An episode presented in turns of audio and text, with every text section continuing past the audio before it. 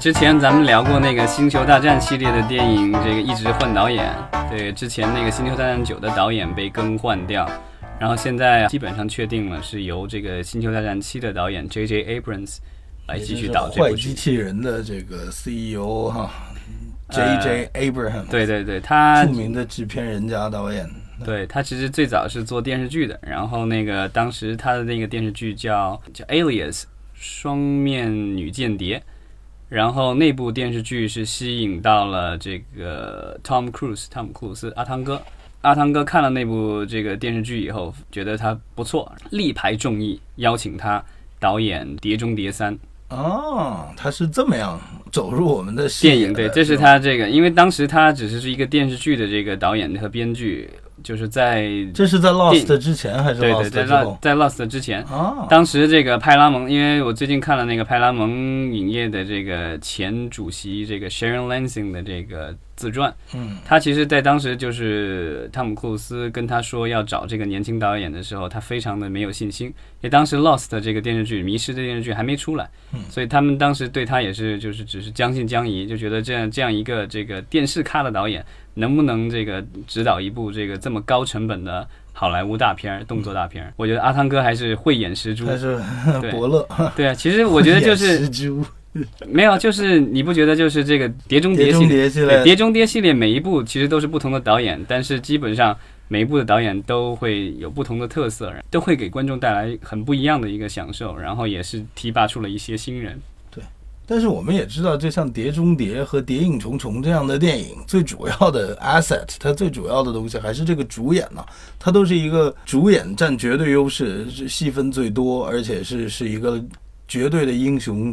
人物的表现的这样的作品。所以演员在这这样的一个制作里面就有很大的话语权。相比之下，《星球大战》这样的影片，在这个卢卡斯影业被迪士尼被迪士尼收购了之后呢，在过去几年，我们越来越发现他们找到了一种合作的这种模式。尤其在最新一次，我们上期节目也讲到过，这个制片人凯瑟琳·肯尼迪，对他有绝对的话语权，在控制这个整个。这个系列电影的走向方面，对对对，然后他是被最近他被人称为这个所谓的就是超级这个制片人之一嘛。超级制片人，我们得罗列一下好莱坞有的超级制片人都包括哪些呀？漫威宇宙的是著名的凯文·费奇，对对对，就是这个。然后，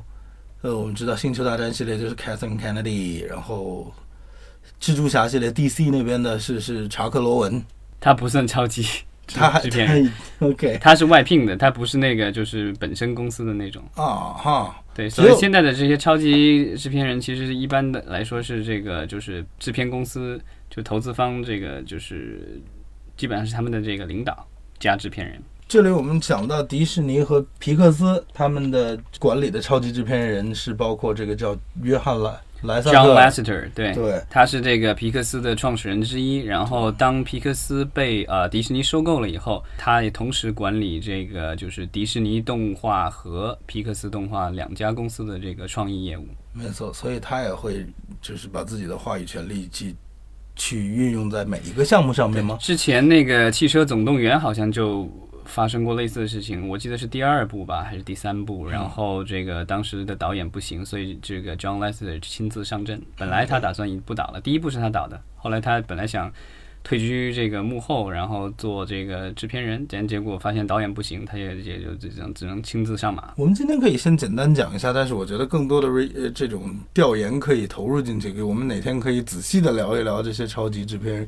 制片人哈。你是在哪里看到超级英制片人这个概念？Super producer，我忘了是哪哪有有一个可以查一下，这个还真是挺了不起的一件事情，因为。对他们其实就是呃，因为这个上一次有超级制片人，还是回要回到可能这个就是好莱坞片场时代，好莱坞二三十年代的这个黄金时代啊，包括那个时候我们香港的这个邵氏影业也是一种典型的这种制片人，就是邵绝对话语权。邵逸夫先生和他当时的这个他的太太方逸华小姐，你觉得这这这对于电影，就我们简单的聊一下，你觉得这样有好处吗？这是一个会对电影和内容方面这么说吧，就在美国，电影被称为是导演的这个媒体，然后电视剧被称为是这个编剧的媒体。对，因为编因为电视剧的话，它注重这个情节的连贯，所以你必须有一个人，因为在在呃美国，一个电视剧的编剧可能不是一个人，而是一堆人，所以他有一个所谓的编剧工作室，嗯，然后是一堆的这个编剧在负责整个这个项目，因为他们的编剧。工作效率可能没有国内的编剧那么高，他们那个一年写几十个，一年要写几十集剧本，这不可能，基本上不大可能，所以都是这个，比如十几个编剧共同为一个电视剧工作。没错，而且我本身特别关注这个东西，我也听很多关于编剧上的 podcast，这是一个非常公开，由电视编剧们是一个非常公开、互相分享资源的一个一个集体，他们的工作方式也特别好玩。对。对，那这样，所以就是说，这个每一个这个电视剧的话，因为你要保持前后连贯性，因为你不同的这个编剧在做的话，那你肯定是有一个人在总总的在把握整个故事的走向，对啊，所以这个就是说，编剧这个这个总编剧就所谓的 showrunner，他其实非常重要，他这个 showrunner 基本上呃相当于一个总编剧加总制片人的一个角色，是，但是依。依然呢，他跟这种超级制片人的管理模式很对。他这个其实就是现在的这个大的这种所谓的系列电影，其实我觉得他现因为他的这个，比如说漫威宇宙、DC 宇宙，它都是有一个庞大的这个，就是在不同的电影之间是有有有很多部电影，但不同电影之间都是有关联的，所以它是也是跟电视剧一样，要有一个人去总体的把握它的这个故事的走向。没错啊，所以你你不只是这个一部机器，而是说是一个大型机器里的其中的一个零件，嗯，所以是要有一个总设计师来把控这个事情。所以现在我觉得这种大的系列电影的这个运作模式已经越来越接近于这个就是电视美剧的这个模式，嗯，对，包括变形金刚系列，现在就是有一个这个所谓的编剧室，就是 writers room，然后它是有好多个编剧。在共同为这个就是所谓的变形金刚宇宙在打造新的故事啊！他们现在甚至会有所谓的这个笔稿，就是说，比如说 这个我有五个编剧在这儿，然后全部都是为下一部变形金刚做剧本，然后你们每个人出个故事创意写过来，然后再看哪个好，然后用哪个对，或者是在哪个就确定了哪个好。这个其实跟美剧的是一样的，美剧也是这样的，就是每一集的话是不同的编剧会 pitch，就是他你像推这这个这个是制片人推荐你的想法，然后制片人觉得哪个好。你按照这个，然后其他人就跟你合作。但当然署名的话，可能是署一两个人的名字，但是就是其实是有很多人的贡献。对，但电视剧这个其实呃已经几十年了，所以问题不大。但电影稍微比较特殊一点，因为之前电影的这个编剧的话还是相对比较独立的，一般就一个一个编剧写，写完了如果不好，你可以让他继续改写，或者是你换其他编剧写。对对，然后这个署名的话，其实有有比较明确的一些界限，然后有有有编剧都要是编剧工会的嘛，对，编剧工会什么这样非常明确。对，但是现在就是说，这种大的这种所谓的系列电影，它如果是弄了这种所谓的编剧史了以后，其实就会有点模糊了。到时候该谁署谁的名，这个这个整个的一个剧本的话，可能就不是一个或者两个人的这个工作成果了，可能是会一堆人的工作成果。所以将来这些这些。大的系列电影的这个署名肯定是会有越来越多的争议。嗯，不过你刚才就是比较了它两种模式，可能你觉得更多的在往美剧的这个方向发展。但是当然了，这矛盾的核心就在于美剧一个 showrunner，一个这个就是其实 essentially 就是一个编剧。他呢，走到了一个总编剧的地方，他会去传这么一群人，都是甚甚至越来越多的，我发现是来自各行各业，并不一定真的是编剧出身的，但是对编剧都有向往这份工作的这些人，把他们放到一个屋子里面，他们就每天都要聊，而且是要聊出来整个一个剧十集也好，十几集也好，每集大概四五十分钟也好，他们是每个人都去聊，共同贡献一个剧，最终把这个点子想出来之后呢，很重要的一点。你派哪个人去写任何一集都可以，他们都可以写，谁都可以干这件事情，不存在这集是我的，那集是他的。更多的每一集其实还是有明确的归属的，你会看到那个他会那么写上名字，但是我的我听到的所有这些消息，就是他们在分享的时候都一样，我们最后聊的要透到一定程度，谁去写任何一集都可以，但是当然了，最后肯定是一个人去落笔。但是你也能看到，这整个这个工作的这个上下级关系是明显的。来干活的编剧就是干活的编剧，所以他会要想尽办法去说服他同一桌面上的其他编剧。而这种超级英雄类的电影，大的这种系列电影里面，一个超级制片人领导着是一个导演呐。这个导演也是自己培养出来的，他会有他觉得是导演，他不是编剧，你知道吗？他他会对自己的创创作要有一定的诉求。我想这就是很多这些要开除导演，或者说已经拍完了之后要换一个导演过来又补一些东西，这这样的事情造成巨大成本的最主要的原因，就是还是权力和这个谁说了算这件事情没有，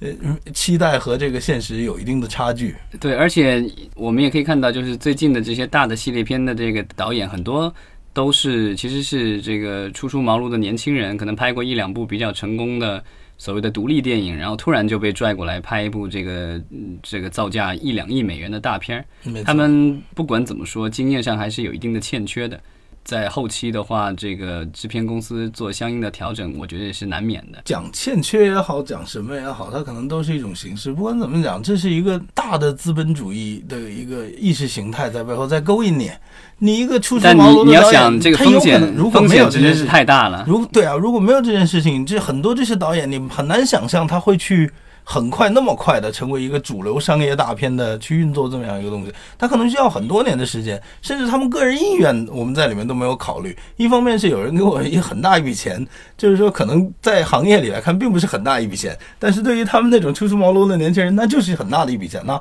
让你去过来去拍一个这样大的电影，而他可能为自己为自己未来设想的这个呃发展方向，可能还要有两到三部的文艺片或者小成本的独立电影，它都是有可能的。现在那个就是之前那个超凡蜘蛛侠的那个导演对、就是、Michael Weber，Michael Weber，对，然后他就是之前导过几部还不错的这个独立电影，那个《与萨默的五百天》，对，然后他后来就导了这个大片，然后后来因为这个